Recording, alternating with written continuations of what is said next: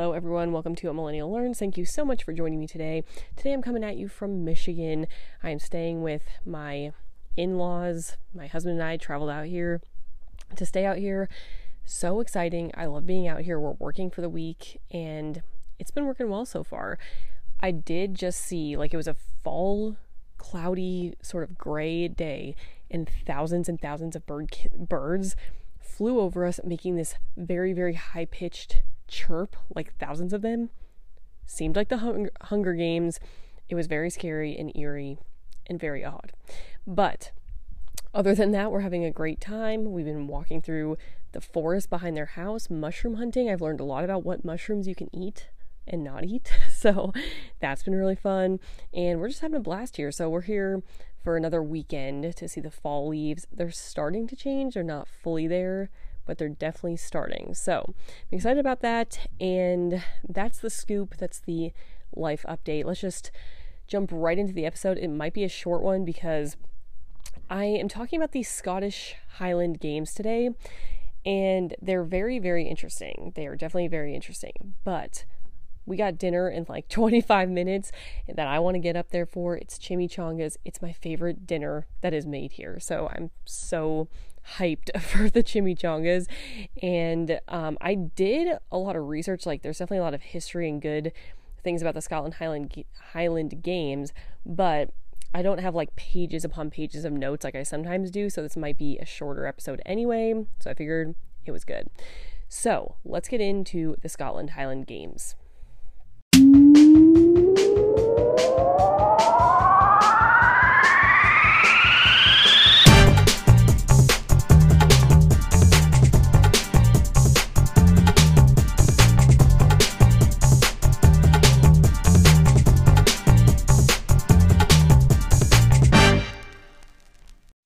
Okay, so why am I talking about the Scotland Highland Games today?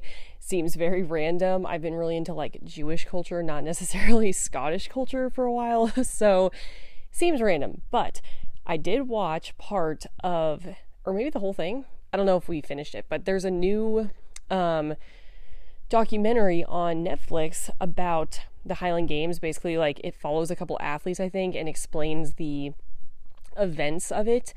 And then we did the DNA test for my husband on ancestry.com because I've been as you know pretty obsessed with like the family trees and things like that. And so we decided to do the DNA test and he is very Scottish. Like it was basically like an even split between English, Irish and Scottish.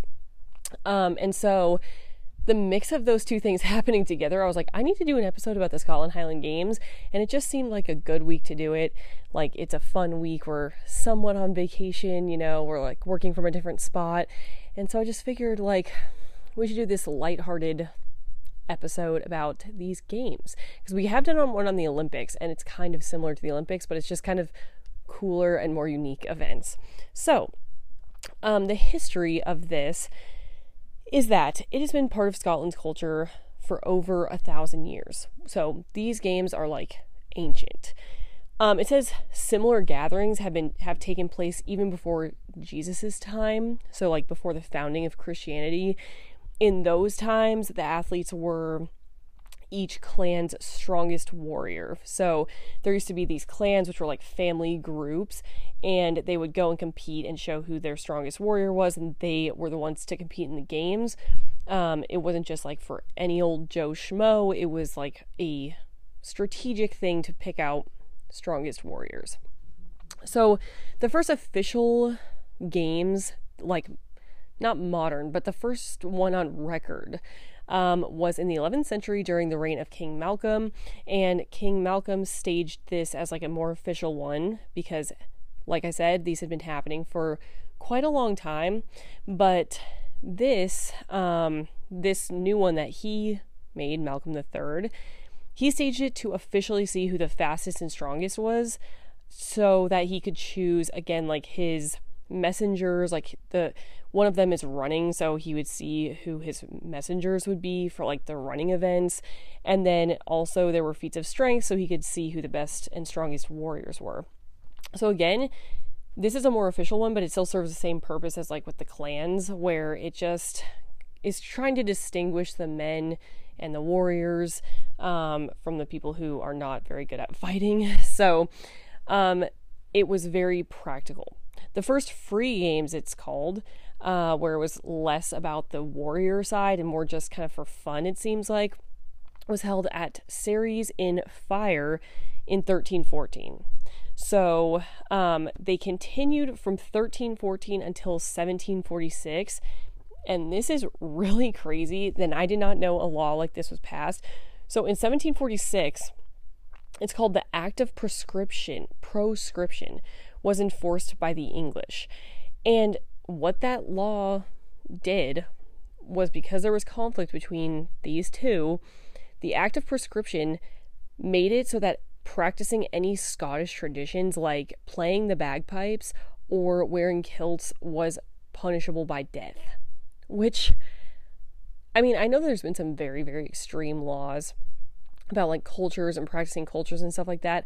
I didn't exactly realize that the English and the Scottish were at such, um, like that they ever were fighting so much that if you wore a kilt, you could be killed um, that seems obviously pretty crazy, like into today's standards. I wonder if it seemed that crazy back then. I mean, this is in the time, like, this is leading up to the American Revolution. Uh, 1746 is when this act passed, and 1776 is when you know the the revolution started. So like maybe this was in a period of English of the English being you know, very overreaching and all of that. So it's kind of the lead up. I think things were getting very tense all around England. So anyway, this is what Eng- what England passed in 1746. It wasn't repealed until decades later, which I believe was they said it was in place for over 40 years. So sometime like well into the Revolutionary War, was like the first time you could wear a kilt again. And I don't think there were a lot of Scottish like immigrants at that exact time, so it probably didn't affect people in America much. But just to give you a time reference of like the vague time period that this was happening in, they could not no one in, you know, in Scotland could wear kilts until like America was almost a new nation. That is crazy. Okay, so, but after that was repealed, like 40 years later, the Highland Games started again because Highland societies began to form um, and to really celebrate the, the culture and keep it alive after such a, a big period of it being outlawed. So these Highland societies began to form to like reconnect these family groups and clans and um, just areas within Scotland. The Highland Games started again with the same styles today. So if you remember back to the Olympic um, episode, it was very similar to this. I was really shocked by the similarities between the Olympic Games and the Scotland Highland Games because both of them started kind of started really ancient and were, you know, continued in this ancient style until a law was passed or some government kind of overreached and didn't allow it. There was a large gap, and then they came back in a different way, and that's kind of our modern Olympics or Scotland Highland Games. So, quick recap for the Olympic one it was because um, Constantine was it? No. Um, yeah, it must have been, it was Constantine, I think his name is. um, outlawed all pagan holidays the Olympics used to be celebrated during the festival of Zeus, and so the Olympics were kind of connected in his mind as a um, pagan holiday, and so they were outlawed for many, many years, and then someone revived it, brought it back, and that is how we now celebrate the modern Olympics. So this one was this act of prescription. It was basically the Highland Games were dead for 40 years, and then these Highland societies began again once that was repealed. So, very, very similar. It's like a mirror to the Olympic Games. Very interesting. So, the first society gathering in modern Highland Games took place at Falkirk in Scotland, and then events started to take place throughout Scotland in the decades that followed. So, I had always thought that the Scotland Highland Games was like one gathering place in Scotland. Like it I thought it was like the Olympics, where it would be like, okay, you know, we're in Tokyo 2020. Well, I thought it was just obviously every year, but I thought it was always in Scotland in just one event. So there was just like one Scotland Highland Games. But actually, what I've learned through all this is there are a ton of games throughout Scotland every year. So um, it wasn't just at Falkirk. That the first one would be at Falkirk, but then as the years went on, it'd be at Falkirk and five other cities, or like Falkirk and 10 other cities, you know? So it just expanded, and all these different regions had their own games. So, okay, so then Scotland immigrants begin to move elsewhere. Now, this makes a lot more sense. Like I was saying, this kind of was repealed and it started um, getting formed again. The Highland Games started being put on again around the time that America was was being formed. And so obviously not a lot of probably Scottish immigrants were moving over right at the height of a Revolutionary War. But once they did start moving, once America was formed and everything had calmed down, then there were eventually enough Scottish immigrants that wanted to celebrate their culture and there were enough of them that moved to America to organize the first American Highland Games in New York in 1836. So, that is a big milestone, and it makes way more sense that it would be 60 years after the Revolutionary War started as opposed to right then. So, that's when there were a lot of Scottish people in, uh, I believe it was New York um, in 1836. So, that's when we've had it and i always thought that we were just trying to like the reason why we had a bunch. So like colorado has a highland games you know we went to one in estes i think and then you know all these mountain towns all have highland games. It's very similar to the the thing about you know how scotland holds them with like having a lot of highland games. Um, I thought again that Scotland just had one and we were kind of knocking it off, you know, to have a bunch in all these different cities. But it turns out we actually do run it very similar to Scotland, where kind of each city can host their own. Okay, so let's go over events. So the events are awesome. I really enjoyed re- reading about these because I've always seen them, but I didn't really know any of the rules or or what um, the official goal was. So the caber toss is I think is the most famous and this is where I didn't really know how it was judged because it's the one where a guy will take a big log and he'll run with it, stop and then hoist it end over end and have it fall down. Okay, so I was like, how do you judge this? The caber toss, you so the the caber which is the big log is always 20 feet and you have to throw it as far as possible. But it's not only judged on distance you also have to judge it i mean it's also judged based off of straightness. So you have a spot that you're supposed to throw it from. They judge the the distance that the furthest end of the log ends up. So first of all, you have to again throw it end over end. If it doesn't go end over end, then you automatically lose. A lot of people, since it's 150 pounds, do not are not able to actually throw it correctly. So the first obstacle is to throw it. The second uh, kind of obstacle is to throw it far. And then the third one is as it's falling over its end, it falls and they, you know, straight in front of you, they count as zero degrees and they judge based off of, you know, the 360 degrees of a circle, what degree off of zero you were. And the straightest and furthest person wins. Okay, then we have the hammer throw, which is similar to like the Olympics hammer throw, except for you can't spin around. You're only allowed to turn 180 degrees as you're throwing it, so your feet have to be planted. And there's these special shoes that have spikes into the ground so you don't move. So they kind of, it's kind of goofy looking, but you basically have both hands on this 22 well you have your hands on a wooden handle at the other side of the wooden handle there's a 22 pound metal ball and so again, instead of you spinning your whole body around, you just stand still and hold this handle and swing both of your arms down in front of you and then up and around over your head and down and down and do that a couple times and then eventually you rotate from the waist, turn 180 degrees, and chuck this hammer, as they call it, as far as you can. So that one's just based off, di- off of distance, and you have to throw it within a certain area of the course. You can't just like throw it behind you or something.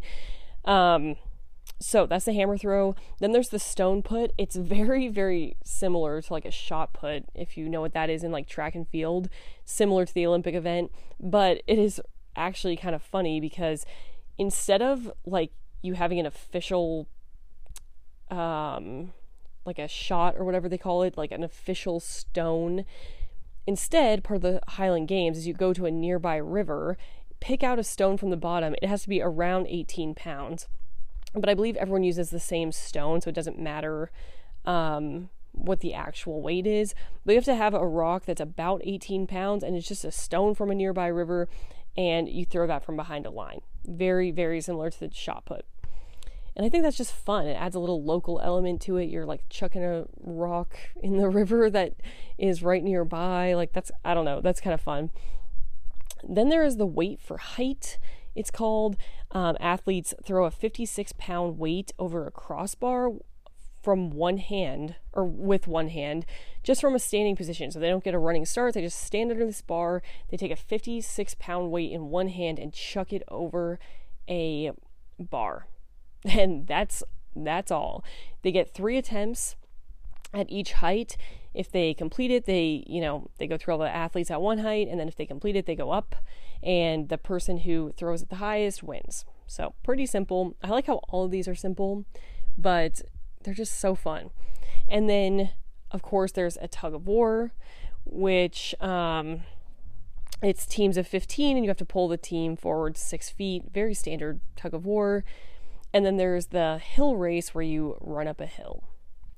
And that one is what chose originally like the messengers as opposed to the warriors with like the tug of war and the the stone put. So it's a good mix of like the overall winner of a highland games will be strong and fast. And then there's a few just traditions that are also um, you know part of the scotland highland games um, so they have highland dancing which is like scottish dancing. It's very similar to Irish step dancing.